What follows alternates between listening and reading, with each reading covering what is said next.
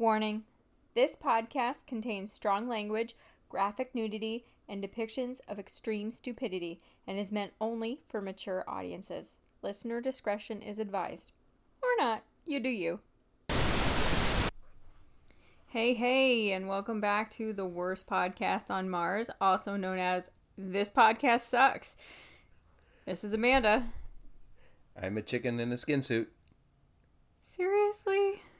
You can't even say. God damn it. I hate this episode already. This is the podcast where we talk history and cultural impact to some of the biggest albums of all time. Should I even bother asking how you are this week? You can ask me how I feel. How do you feel? Fantastic. You did that. You're an idiot. So, um, I'm gonna ask, but I know the answer is no. Any corrections from last week? No. I'm perfect. We've gone through this before. I'm perfect. God, you're such a liar. Just back on the bullshit already. All right, I don't think I have any corrections either. Um, so I guess we'll move forward. This week we're um, going to talk Highway 61 Revisited by Bob Dylan. This was released August 30th, 1965, and it is number eight on the Rock and Roll Hall of Fame list. Um, do you want to start history of the album and all that stuff this time around? I- Change it up a little bit? I can start a little bit, but I got really distracted. Get couldn't focus on getting this one done, so you might have to carry this one a little bit. Okay, I think I can do that. So why don't you take it away? Shit. I lost my place. Oh well. We'll be fine. Uh so real quick, do you know what highway or what the significance of Highway 61 even is? That's one of the points I took off of my notes before I emailed them to you. Okay. So, yes. yes, I do. But for everybody listening, Evan, why don't you share? No, I'm not going to step on your toes. I mean, I know You're I, literally in my space all the damn time, and now I- you're not gonna step on my toes. I know I got giant feet, but I'm not going to step on your toes this time. Okay, well then, do you want me to bring it up now then? Yeah, sure. So the name of this is Highway 61. It's based off a real highway called Highway 61. Um, but do you think I can find it in my notes right now where that is? Nope. Oh, here it is. Unprepared. Well, it's not in the order. I don't know. I it just I do my notes weird. So it's Highway 61, and um, the the highway connects his birthplace in Minnesota to cities in the South where music like this played a huge part. So St. Louis, Memphis, and New Orleans, and so Dylan was really in love with music in those areas. Which, do you know what kind of music that is? Uh, I have the musicians that were kind of born around that, so I'm assuming it's the same Yeah, type so of thing, like that early rock, the kind of the blues. blues and jazz. So like jazz morphed into blues, blues morphed into like early rock and roll. But those are the big three city, three big cities that are heavily influenced by that. But that's this highway connects where he's from to the music he loves. So Do you know who was born kind of close to that? Did you get that? no, Uh, Muddy Waters. Uh, and I'm gonna skip over the two I don't know, and Elvis. We're kind of born within are the two names you don't know? uh, Son House Okay, and Charlie Patton. okay. I don't know either of those. Um, do you know who Bessie Smith was? Mm-hmm. So she was in a car accident on Highway 61 and later died from the injuries. Okay. Um, so Highway 61 connects with Route 49. Do you know what that is? A street. Okay, I'll, I'll I'll give you a name and then you can tell me if you know what that is. Robert Johnson, Who dat? Crossroads. So that was Oh, it like, like the cream. well, it was it was originally a Robert Johnson song. Okay, but that's yeah, the yeah, it was late twenties. okay. Uh, is alleged to have sold his soul to the devil at the highway's crossroads. Oh, so they talk a lot about that in Supernatural. when he summoned the devil. So I'm guessing that's going to be a recommendation. It it is now. So, Highway 61 is his first full rock outing. I mean, other than Desolation Row, it's electric. And I don't have the. I don't have the thing, but. Uh, do you know about the whole Judas thing? The concert? I mention a concert, but I don't use the word Judas. Where he got called Judas? no. Okay. So do you look. just, do you just want me to go through my stuff first because you seem highly unorganized right now. No. now. No. So we'll look that up at a later date and throw that in corrections as long as somebody reminds us to about the concert with Judas. And what you mean by that is that I remind you to do Yeah. it because you can't take responsibility for anything you do. I can. I don't like to, but I can. So he was touring for the album before this. Uh, what was it? Bringing it all back home, and he was going to quit. He's like, I'm done. I was very, I was very drained. I was playing a lot of songs I didn't want to play. So he said, I'm about done. And then in the spring of '65, he produced a freestanding lyric of 20 pages. Do you have this? Mm-mm. So it's 20 pages of lyrics that he cut it down to, I think it was four verses and a chorus. And it became like a Rolling Stone. He has likened it to this long piece of vomit. But the catharsis, even epiphany of its creation led him to resolve to carry on. So essentially, this word vomit is why this album exists. Okay. Um, do you know how old he was? Yes. How does that make you feel? Yeah. So I'll just skip to that note. So, um, like I wrote that it was the start of Dylan's period of relentless creativity. So, like with this, it was like the jumping point of him moving forward. Um, he left other artists to play catch up, and he was only 25 years old. So I don't remember the quote. He was 24 when it was when it was out, but yeah, he was 25 at the point. I wish that the death glare I was giving you right now was audible. Audio, audio medium.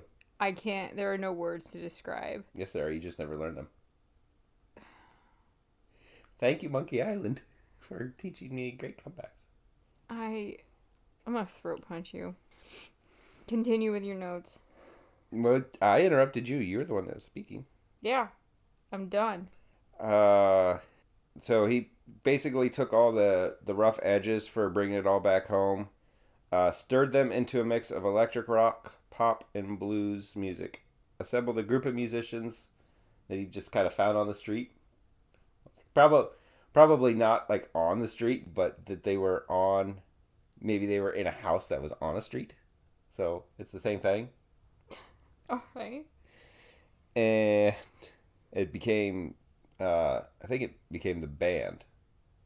So they were they're his pretty much his backing band. Mm-hmm. Um, and then he took them, uh, assembled a group of musicians he hoped would follow him into battle, and proceeded to lay down one of rock's all-time greatest albums. Um, so it's a couple different recording sessions. It looks like the first session was a couple days, and then took some time off to write, and then he recorded a bunch more. The second day of the first session was just for like a Rolling Stone. I think it. I think I read it was. Uh, okay, it was. Attempted a further 15 times that day to get it right. He just played that song for just on repeat Mm-hmm. to get it right because he would consistently have an idea. He he'd be recording something like, "Ooh, shiny. Okay, I'm gonna try this now. Yeah, I've tried this," and it was uh, there's so many different versions and just so many different wasted things. Um, dozens of takes messing with the rhythms, tempos, styles, all that. So ends up recording the album. There's a song called Positively Fourth Street that was recorded during the sessions that was left off of the album. Um, and then getting to the title really quick, really quick. He was talking with his with a biographer. He said, "I wanted to call that album Highway 61 Revisited. Nobody understood it. I had to go up the fucking ladder until finally the word came down and said, "Let him call it what he wants to call it." They're like, "Just just do what you do." Um and since I am completely scattered, I will let you chime in and see if I can find anything else to add. All right. Good job going first. Yay, team.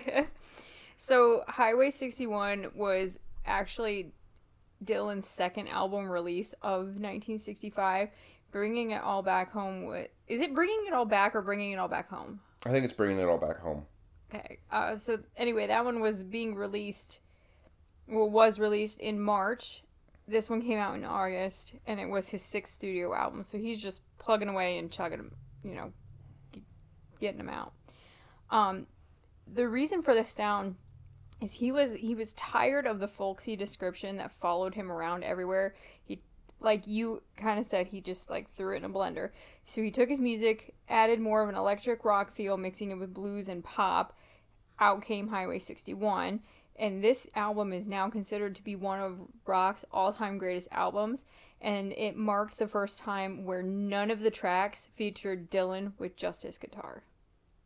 You okay because I'm, I'm trying to hear desolation row in my head because i don't hear a lot of everything else but i think there's a i think there's a, a bass with it. Yeah there's always something a desolation row is the how do i want to word it? It's it's the one song that feels out of place with the rest of the album. I think it's because it's acoustic. Yeah, but there's something else with it. Whereas before this, it was just Dylan guitar done.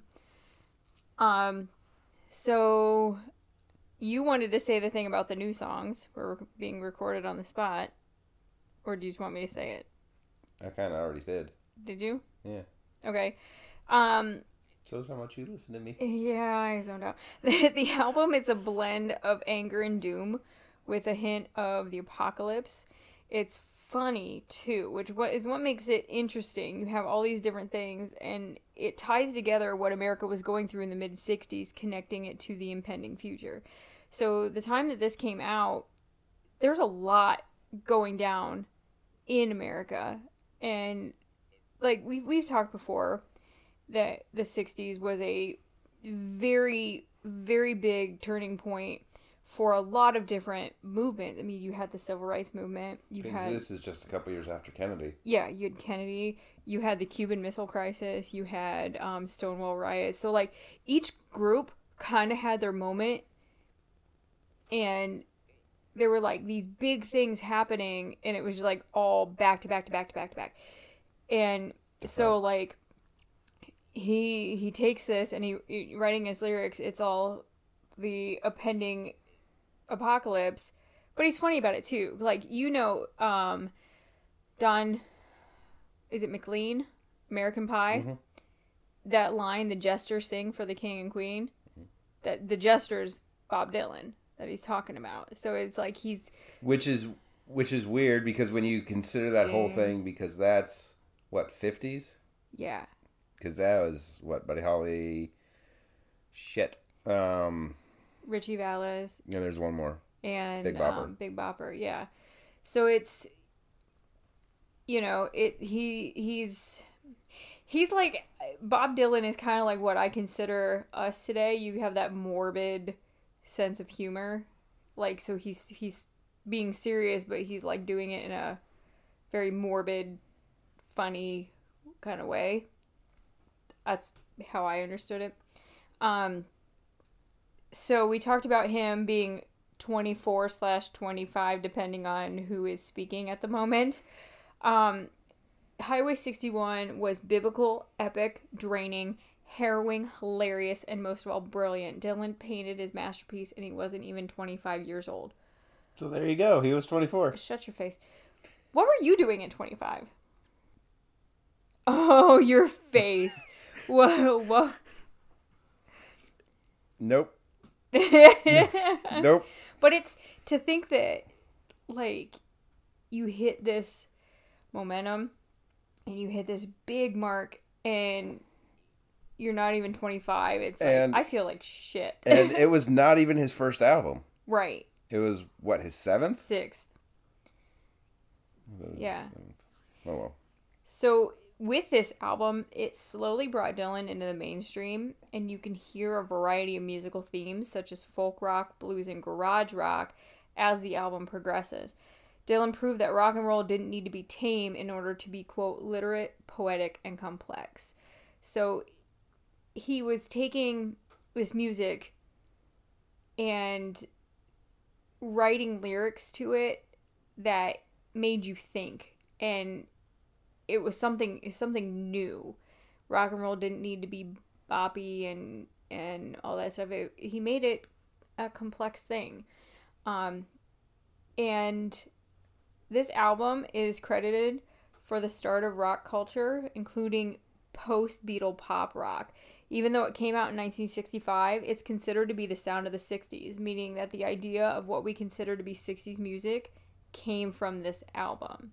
Which when I read that, like, but before we did this episode, I knew a few songs off of this. I didn't know the album as a whole. I knew I knew some of his songs. I'm I'm guessing you knew the same ones I did. There's like Rolling Stone, yeah, Ballad of a Thin Man. You Yeah. may not have known it by name. yeah, but I've heard them before. And- didn't know they were from this album. Yeah. Desolation Row. Yeah. So, but when I read that, I was like, oh, I I get that. It's it makes me think like I could say this is from the '60s. You know, it's I, I got that. And then so my last thing, and this might be what you were talking about, the Judas comment. So Dylan was famously booed during his performance at the Newport Folk Festival in '65 for playing an electric set. Why that's important though is because this event happened right in the middle of him recording this album, and he did not take his eye off of what he was doing. He wanted to continue this idea, and he he had this idea and this ideal sound that he wanted to create. And even though people, like he knew people were going to be angry that he was pulling away from the folk sound, he kept going anyway creating this powerful record. So I didn't have specifically what they shouted or whatever, but so he was recording, had this sound in mind, went to this festival, kind of tested the waters, and people were like, fuck you, fuck you, I hate you. And he's like, yeah, well, fuck you right back, I'm gonna keep going. And so it, I thought that was interesting. He, a lot of people, when they get criticized, especially when you're putting yourself out there in front of a crowd, when if you get criticized, it's easy to pull back and go back to what people like just to be accepted. And he was like, "Fuck it, I'm doing my own thing," and it went it went over really well. Um, and my last note, "Like a Rolling Stone" is Dylan's most popular song, having been performed over two thousand times in concerts. And I wonder how many of those have been performed on the Never Ending Tour. You know about that? No, He's been, I think, uh, since like the mid '80s. He's been touring consistently. oh yeah, Yeah, he's been he's been on tour for the last forty years. It's like okay, I'm, I'm gonna keep going.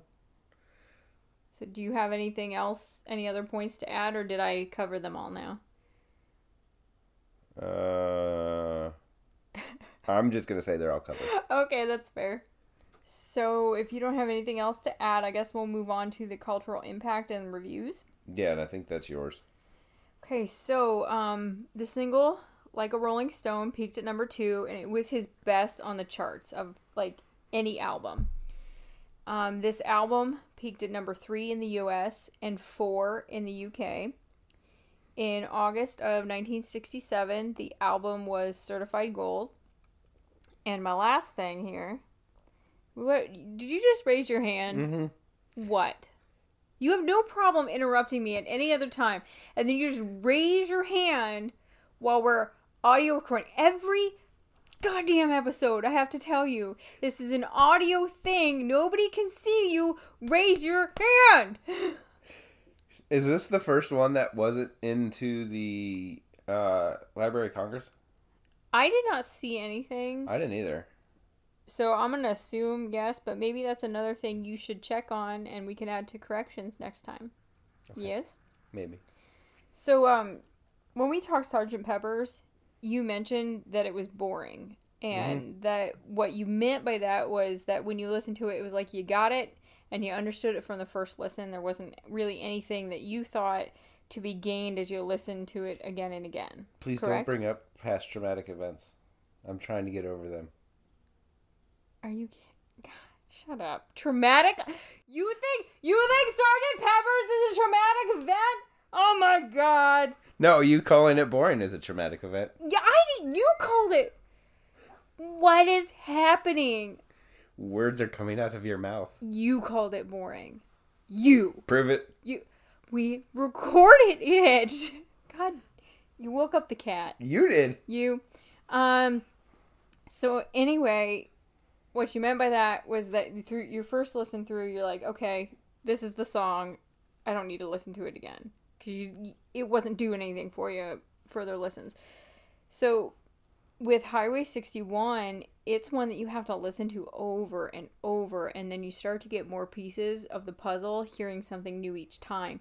The lyrics were noted as being light years ahead of anyone else's.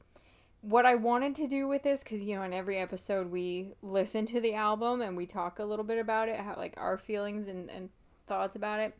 I wanted to listen to it a few times, um, and I just I didn't have a chance to. I have heard, you know, we talked about the few songs I know. I have heard those multiple times, but I really wanted to listen to it as a whole. So I think I would like to go back and listen to it again because I I think that's right. And it's well, I'll talk more about that later, but I think I think he's got a lot to say. It's just interpreting it. If that makes sense. Okay. So continue with your stuff. Okay. So it was received well when it came out. Uh, critics were impressed, confounded, and fascinated by it. And I don't think anybody then knew what to think of it, and I don't think anybody now really knows exactly what to make of it. Um, it has since been described as one of his best works and among the greatest albums of all time. Um, kind of related to this, and I'll get to that in a second. Did you know he won a Nobel Prize for Literature No, I didn't know that. in 2016? Okay.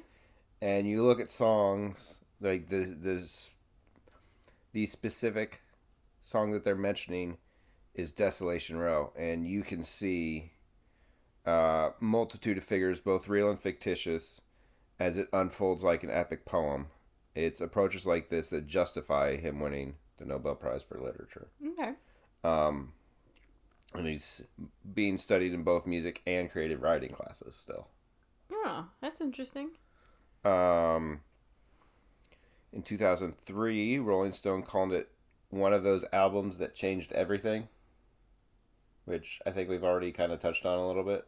Mm-hmm. Um, here's a little nugget for you. No. Is it a chicky nuggy? Yes. Chicky nuggy! Okay. Steve Jobs cited From a Buick 6 as his favorite track ever. Can I tell you something about that? Okay.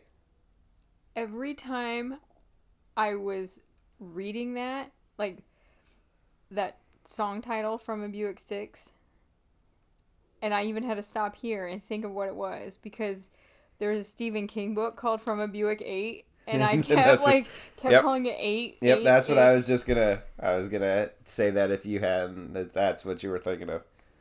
And I Um, meant to look and see if, if because it's been a long time since I read that book, but I meant to look to see if that song influenced the book, and he just switched up the numbers. Yeah, that I. You're the, you're the nerd who reads. I don't know. Thank you for calling me a nerd. Please continue your stuff before I throw a book at you. I'd throw a book at you, but mine are all digital and they're comic books and they're light. Don't assault me. Continue. Um. So you said how in that that creative groove, within a few months, he'd start working on Blonde on Blonde, which is one of the first double albums. Mm-hmm. So he's like, I think that was released beginning of '66, Mm-hmm. maybe end of '65. So it's possible that in a 12 month period, he put out three albums, including a double album. Yeah. I well, I think this is like like so important for him. It's not so much like yeah, it did a lot for music and other artists and whatnot, but this was a big turning point for him. You know that he he finally found what he was looking for, and he was able to just plug plug like ugh, I can't talk. Oh, he was able to just continue churning out these albums and just making new music, but I don't think that would have happened if he didn't find it. You know what I mean? So you know who should take advice from him then? Am I gonna like this answer? No. No. What? Bono. Why? Because Bono still hasn't found what he's looking for. Oh, for the love of God! Uh, I'm Jesus, I'm looking up the discography real quick. Maybe. I can't. I I hate you and your dad jokes. I'm mad about this. Yeah. Okay. Uh, Blonde on Blonde came out in '66. So that answers that question. Um, I know since I brought it up, and I can find it real quick. The Never Ending Tour. Mm-hmm. Um, maybe not because it's not loading anymore. Uh, okay. Commenced uh, in June of '88. It's played roughly 100 dates a year since. Um, by April 19, he and his band have played more than 3,000 shows. Um, yeah, there's a in January it was announced there's a tour starting on March 3rd and ending on April 14th. Okay. Like it just plays a handful of shows and then just like fucks off for a couple months. It's like, okay. It's like it's like herpes. Like he shows up every once in a while, stays here, and then just kind of goes away for a bit, and then comes up for another hundred, another dozen shows. You did not just compare Bob Dylan to herpes.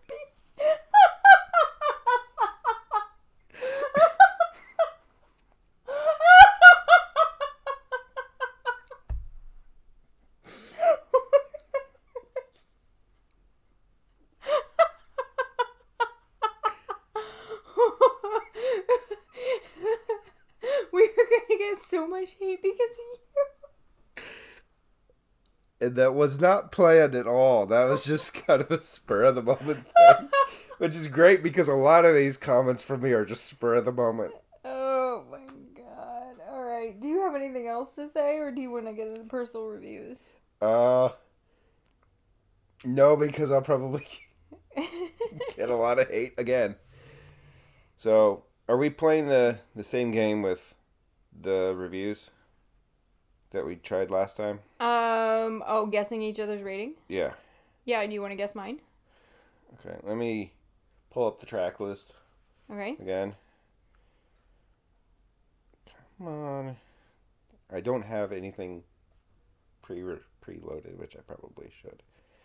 Okay. So I'm going to guess in terms of tracks you like like a Rolling Stone. Um Okay. maybe Tombstone Blues, Okay. uh, Ballad of a Thin Man, and Desolation Row. Okay. Uh, since you're old, you like old things like the '60s music, so I'm gonna say B plus, A minus. Okay.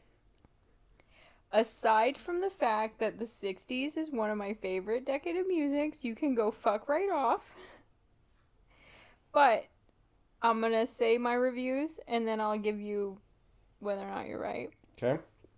Um, so like other artists that we've talked about so far, Dylan, he's not one of my favorites. And again, that's not saying he isn't bad. I think he's he's great. It's just not one that I'm going to listen to over and over and over again. He's he's just not for me. Um, I really do admire his lyrics. He's I think he's a great lyricist in in just trying to decipher what he's trying to say. I think that's that's that's a lot of fun in some cases. Um, but the one really thing great thing about art, especially the written word, is that you as the listener, reader, or viewer, you can interpret that into however you want to take it based on your own personal experiences. So while Dylan is he's writing about something in particular related to the 60s, I think it transcends just that one time period and you can apply it to anything today you can listen to these lyrics and fit it into what's going on now in the world or what's going on in your life and um so that being said my least favorite song was tombstone blues because it was just meh. And i i said that and i had the track list i don't remember the lyrics and i it was a couple hours ago so i don't it's not fresh, but I remember. Oh, that's a that was a song that stands out. Mm-hmm. My favorite song, you guessed it, was like a Rolling Stone. Yep. It's it's my favorite Dylan song overall. I just I really like it. I love everything about it. Like right from the beginning, it just it takes me to a happy place. And my overall rating, I gave it an A minus. So good for you. You get a cookie. Woo! Woo! So my guess for you you are weird. A difficult human being. I have been called that many times, I'm assuming by you. Yes. Okay. um I think that you purposefully didn't give it a high rating because you are not quote unquote basic and you have to be difficult to be difficult and you don't like something just because everybody else likes it because re difficult human being. Okay. As far as favorite song and least favorite song well, i i uh, don't know because i i don't have the full track listing ahead of me but i was gonna i'm gonna say desolation row is probably one of the songs you'd keep. Yeah do you want the track list can i give you my rating well i didn't know if you wanted to no to no, guess the songs no. that i kept no. Okay. I guess I guessed one. That's enough. I'm gonna say you gave it a B, just a straight B. Yep. I got it right. Yep. And there's two other songs that I would keep. Uh, I'm gonna say like a Rolling Stone. Yep. And Tombstone Blues only because you thought I would keep it. Nope. Ballad of a Thin Man. Okay. So what's your review on it? That those are the. That's it. That's it. Like you don't. Well, you don't bring anything to the table. I brought the mics to the table. I bring food to the table. Fuck's sake! Come so, on, uh, it's gonna go in my final thoughts a little bit. So I don't think I'm smart enough to understand the album. I don't think I'm smart enough to understand Dylan in general. I, you know, I kind of thought the same thing. About me or in general? Yes.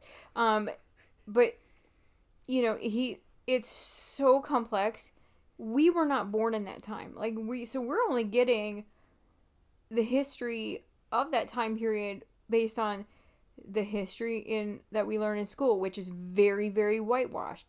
We're also getting, you know, based on movies and books and shows that we see and read, but again, you're getting it from one point of view. We weren't there. We weren't yeah. seeing things at the time.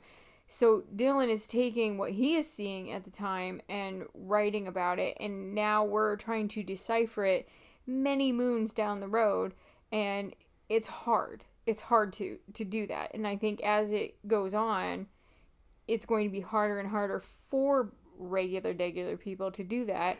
For what? Normal people to do did you say regular regular? I did. Okay. And eh, you know unless you're I think a, a historian who really, really, really knows their shit about this time period, you're really not going to understand what he's talking about. Or, you know, you sit down and you smoke pot and talk to Dylan himself. It's, I don't think Dylan understands what he's talking about half the time. but you know what I mean? So I don't think that it's, you're not, and yes, this is, this is recorded, but it's not that I don't think you're not smart enough to understand it. I just think you were not of a place and time to understand it, if that makes sense. Yeah. Um, so I'm gonna morph into my into a couple of my final thoughts, get ahead of myself, and then I will get to your final thoughts. Okay. Um, there are a couple things I noticed, and I don't think this is intentional. I don't know if they were pulling from there. Uh, there I found at least two Iron Maiden references or s- things that they took from. There's possibly one more. Wait, Uh, wait. Iron Maiden took from Bob Dylan? Yeah. Okay, because the way you worded it, it made it sound like Bob Dylan took from Iron Maiden, and I did not think that was possible. Continue. Uh, there's there's an Iron Maiden song, "Murders in the Rue Morgue," and Murders in the what? Rue Morgue, That's a word. two words. Room. Rue Rue. Morgue. Oh, like the French word rue? Yeah. For street? Yeah. Okay. because there's a there's a line. I think it's in just like Tom Thumb's Blues. This is uh, Rue Morgue Avenue. It. What, Tom? I'm Just- sorry. Like, did you say Tom Thumb's Blues? Yes, just like Tom Thumb's Blues. Oh, so that's the Iron Maiden song. No, that's the Bob Dylan song. It's just like Tom Thumb's Blues. There's a line, Rue Morgue, and I immediately thought of Murders in the Rue Morgue by Iron Maiden. Oh my god. There's also I I You did not leave enough breadcrumbs on this trail for me. I think it's in Highway 61 Revisited. Um, he's talking about like the fifth daughter of the first husband, first father. You know vaguely which part I'm talking about. I think it's the second mother is with the seventh son, and there's there's a whole. I believe it's the album, but it's the concept of seventh son of a seventh son. So I went, I went there. Okay. I think that's a bit of a stretch. like Armstrong. Did you warm up before you did that? Yes, Good. I didn't don't want you to pull anything over there. and uh, I will say that Desolation Row is one of my top Dylan tracks. Mm-hmm. Uh, your final thoughts? So overall, it's a great album. It was what Dylan needed to continue his career. Um, being that he was so unhappy with the folk label he was given, I believe that he had had he stuck to that folk label, he would have gotten tired with his music and kind of faded away. This album, in a sense, revitalized Dylan and gave him the creative outlet he craved. And since it went over better than anticipated, he continued to push himself and grow as an artist. Um, I think I think it's good. I think he needed it. And like I said, I you got to listen to it over and over and over again. And it's one like like you said they they study that in college. They study Dylan's lyrics. I that's this is the first album we've come to so far that I think would be a great exercise in like a high school English class just tearing it apart and doing an essay on it and you know figuring out the meaning behind everything instead of reading some of the boring stuff you gotta read. So, I will wait. Are you done? I am done. Okay. How polite of you. I forgot to mention something, and this is the perfect place to put it. Surprise, surprise. Yeah, because of my notes. Uh, the organist said that nobody was really leading the session musically to the point where I could go out there and sit down at the organ and start playing. It really sort of continued like that. Highway 61 to me is a very punk album because everything is unsupervised compared to Blonde on Blonde, which is very arranged. Mm-hmm. I just happened to throw that in.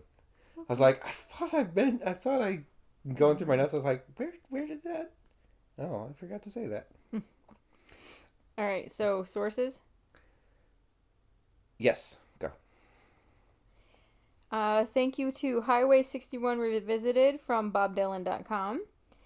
Thank you to 55 years ago, Bob Dylan releases his masterpiece, Highway 61 Revisited, written by Michelle. Nope, that says Michael.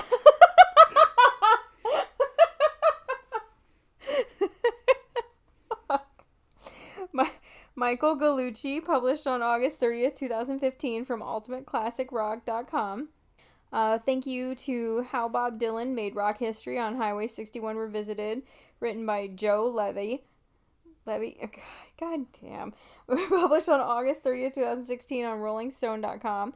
Thank you to Highway 61 Revisited review by Stephen Thomas Erlewine. I think is how you say it. I am so very sorry if I butchered that. Um, no date on uh, allmusic.com. Thank you to Bob Dylan, Highway 61 Revisited. No author and no date on that one, but um, from discogs.com. Thank you to August. Thir- what? What's your face No, about? you go. are very distracting. No, go. God. Uh, thank you to August 30th. Bob Dylan released Highway 61 Revisited 55 years ago in 1965 by a Swedish name I'm gonna totally butcher, and I am so very sorry. Halger Olsen published Stop Laughing at Me. Stop it. Published August 30th, 2020 from born2listen.com. And thank you to Highway 61 Revisited on rock.fandom.com. Continue with your sources, sir. Well, since you took most of mine, I found uh, 50 Reasons We Still Love Bob Dylan's Highway 61 Revisited by Jordan Bloom on August 30th, 2020 uh, on consequence.net, which is there's a there's a series of articles they wrote called Give Me a Reason where they start looking back at Mm-hmm. older albums and saying, okay, this is like 40 reasons we love this album. Is that all you had? Okay. So, do you have any recommendations for our listeners this week? Uh, well, one's from the album before this, Bringing It All Back Home. I said that Desolation Row is one of my favorites. Um, Bob Dylan's 115th Dream. If you want to talk about something that absolutely makes no sense and it's just stream of thought, check that one out. And I also really like Hurricane off of Desire. Hurricane, that's the one about the boxer, right? Yeah. The movie that we have yet to watch? Yep. Okay. There are lots of movies we have yet to watch. Yeah. So uh, I didn't have a recommendation coming into this, but uh, I'm gonna use your recommendation for my recommendation of Supernatural, 15 seasons, uh, available on Netflix. they they do the they come to the Crossroads Demon a few times, so uh, very interesting. Um, okay, so you ready to do our day in history? Yep. So we're recording on April 5th. So this day in history, I'm going to try to, to do the game like you like to play, but we'll see how well that works. Okay. So April 5th, 1975, Minnie Riperton, you may not know the name, Okay. her song Loving You.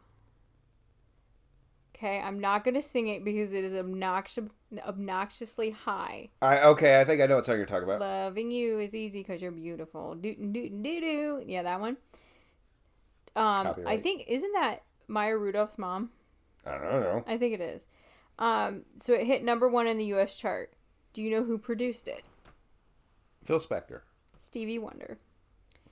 April fifth, nineteen seventy nine. That's a nine. Duran Duran made their live debut at the Lecture Theater in Birmingham Polytechnic. There's no tr- I, some of these, like I said, I can't. In 1980, REM played their first live gig at St. Mary's Episcopal Church in Athens, Georgia. Guess what it was for? No. a friend's birthday party. There were a lot of um like first when I was doing this one, I found a lot of like this one did their first live gig, this one did their first live gig. So it's very interesting because the, the one we recorded on March 31st, there were a lot of like album releases all in the same day. Okay. So that I liked seeing this pattern. So next one, April 5th, 1984. Marvin Gaye's funeral took place at the Forest Lawn Cemetery in LA. Among attendees were Smokey Robinson, Stevie Wonder, Quincy Jones, and Berry Gordy. Do you know those names? Start. Say the first one again. Smokey Robinson, I know the name, but I don't know anything by him. Stevie Wonder, Yes. Quincy Jones, Thriller. yeah, and uh, Berry Gordy. Motown. They're all big Motown people. Uh, April 5th, 1985. We Are the World. Do you know that song? Michael Jackson. Yeah. Aired worldwide across 5,000 radio stations at 350 General Mountain Time. Okay. Uh, April 5th, 1994. Kurt Cobain committed suicide. His body wasn't discovered until April 8th. Yes, air quotes. April 5th, 1998, the Spice Girls performed their very first live UK concert in Glasgow. 2002, Layne Stan- Staley Alice in Chains. of Alice in Chains was found dead in his home from a mixture of heroin and cocaine. It was reported that he only weighed 86 pounds. He was six feet tall, and he his partially de- decomposed body had to be identified by dental records. 2007, April 5th, 2007, Mark St. John. Do you know who that is? Mm, not offhand. He's the third Kiss guitarist. Okay. Died from a brain hemorrhage at the age of 51. 2011, at the 17th anniversary of Cobain's death, a statue was unveiled as a tribute to Cobain in his hometown of Aberdeen, Washington. April 5th, 2012, the inventor of the Marshall amplifier, Jim Marshall, died at the age of 88. So do you know why like that's big? Like hmm. who that is? Like the distortion and all that, which His- led into kind of like the Kinks and Yeah. So his amps were used by major rock guitarists such as Hendrix, Clapton, Page, Cobain, Van Halen, and Slash.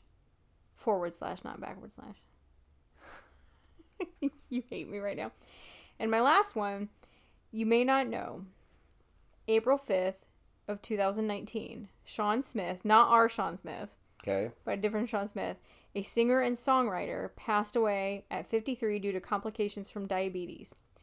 Do you know why I mention this? Uh, you want me to figure out the band? No. Okay. So, who else did I mention died this day? Cobain, And Staley. Staley. It marks a strange coincidence that he passed away on the same date as Cobain and Staley, as all three were from the Seattle area. So, it's a weird coincidence. Okay, you want to guess birthdays? Okay. Peter Grant. Do you know who that is? Nope. Manager of one Led Zeppelin. Okay. So. Forty-two.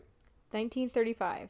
Okay. My I was gonna say thirty-nine because he would have been thirty when the first album came out. So I guessed a little younger. Dave Holland. Nope. Don't know who that is. Judas Priest drummer from 79 to 89. Oh, okay. Uh, so he would have been 54, 55. 48. Okay. Mike McCready. Nope. Guitarist and one of the founding members of Pearl Jam. Okay, so that would have been. Uh,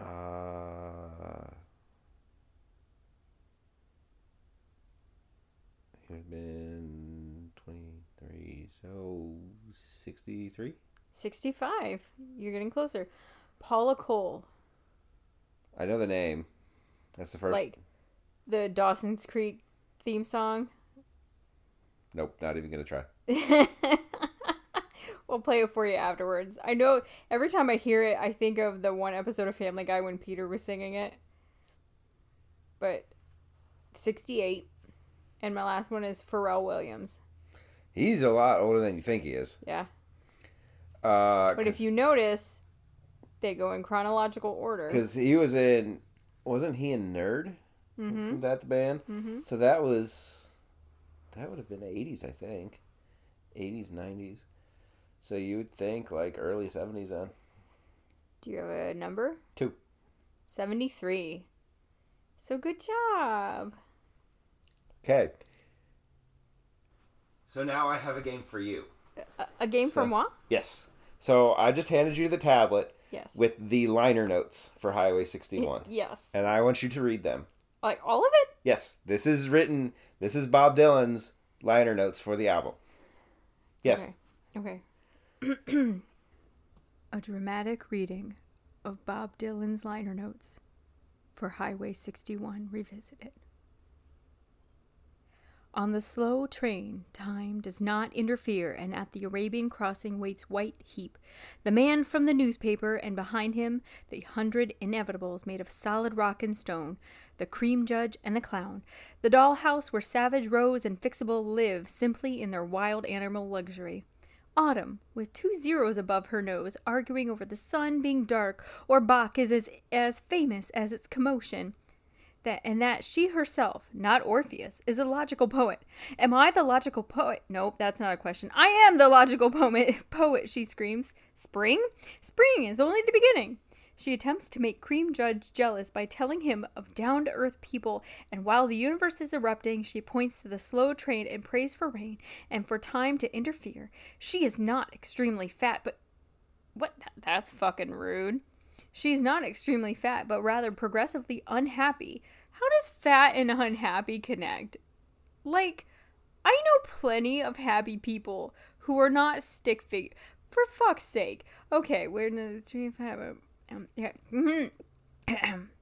The hundred inevitables hide their predictions and go to bars and drink and get drunk in their very special conscious way. And when Tom Dooley, the kind of person you think you've seen before, comes strolling in with White Heap, the hundred inevitables all say, Who's that man who looks so white? Why did I say it like that? and the bartender, a good boy, and one who keeps the buffalo in his mind, says, I don't know, but I'm sure I've seen the other fellow someplace. Why? What is my voice right now? What is his accent? And when Paul Sargent, a plainclothes man from 4th Street, comes in at 3 in the morning and busts everybody for being incredible, nobody really gets angry. Just a little illiterate most people get, and Rome, one of the hundred inevitables, whispers, I told you so, to Madame John. Savage Rose and Fixable are bravely blowing kisses to the jade hexagram Carnaby Street and to all the mysterious juveniles, and the cream judge is writing a book. There is no punctuation in this. There like there are no sentences, no commas, no period. What is hap- What is happening? What? Cream Judge is writing a book on the true meaning of a pear. A pe- what? The true meaning of a pear. It's a fucking piece of fruit. There's no what? Evan, why are you making me do this? Evan, Evan, you're just laughing at me. Evan, Evan, why are you making me do this?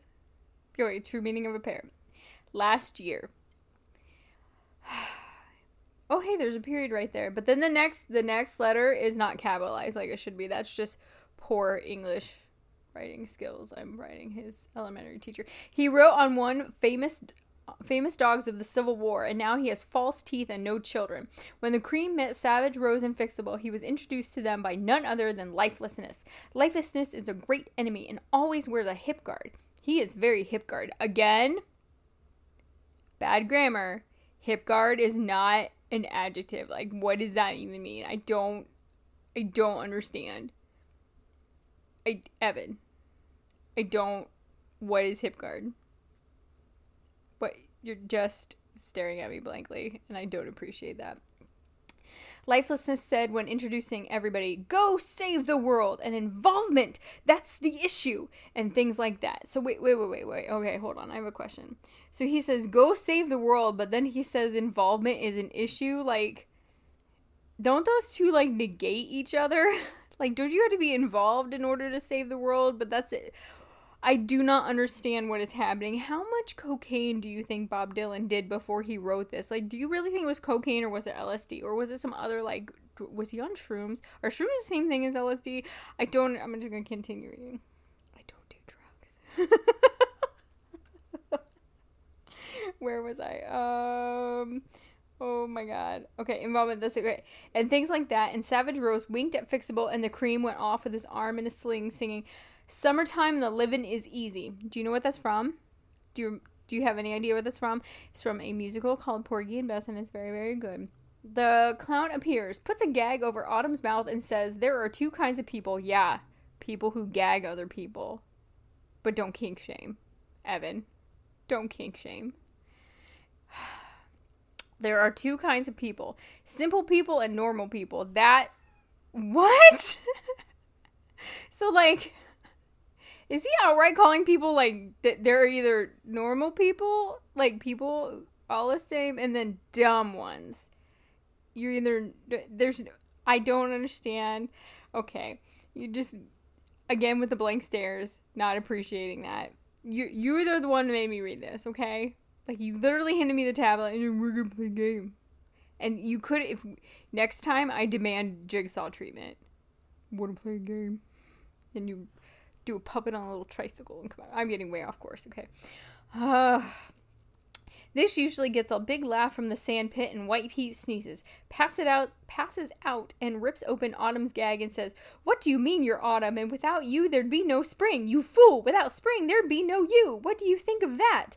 Then Savage Rose and Fixables comes by and kicks him in the brains ouch, and color him pink for being a phony philosopher. Then the clown comes by and screams, You phony philosopher! and jumps on his head. That I see a lot of problems here. You were gagging people and then we're curb stomping them. Like I just don't I don't like this. Um jumps on his Paul Sargent comes by again in an umpire suit and some college kid who's read all about Nietzsche. Is it Nietzsche? Nietzsche comes by and says, Nietzsche never wore an umpire suit. And Paul says, You wanna buy some clothes, kid? And I I literally can't. And then Rome and John come out of the bar and they're going up to Harlem. We are singing today of the Wipeout Gang. The Wipeout Gang buy, buys, owns, and operates the Insanity Factory. If you do not know where the Insanity Factory is located, you should hereby take two steps to the right, paint your teeth, and go to sleep. Those are not directions. Those are not credible directions. To the Insanity Factory? The fuck? I don't, I don't, I don't, okay. The songs on this specific record are not so much songs, but rather exercises in tonal breath control. The subject matter, though meaningless as it is, has something to do with the beautiful strangers. The beautiful strangers, Vivaldi's Green Jacket, and the Holy Slow Train. You are right, John Cohen. Quasimodo was right. Mozart was right. I cannot say the word I anymore. When I speak this word I, is it as I am speaking of somebody's eye that I faintly remember? There is no I, there is only a series of mouths. Long live the mouths! Your rooftop, if you don't already know, has been demolished. I is plasma, and you are right about that too. You are lucky. You don't have to think about such things as eyes and rooftops and Quasimodo.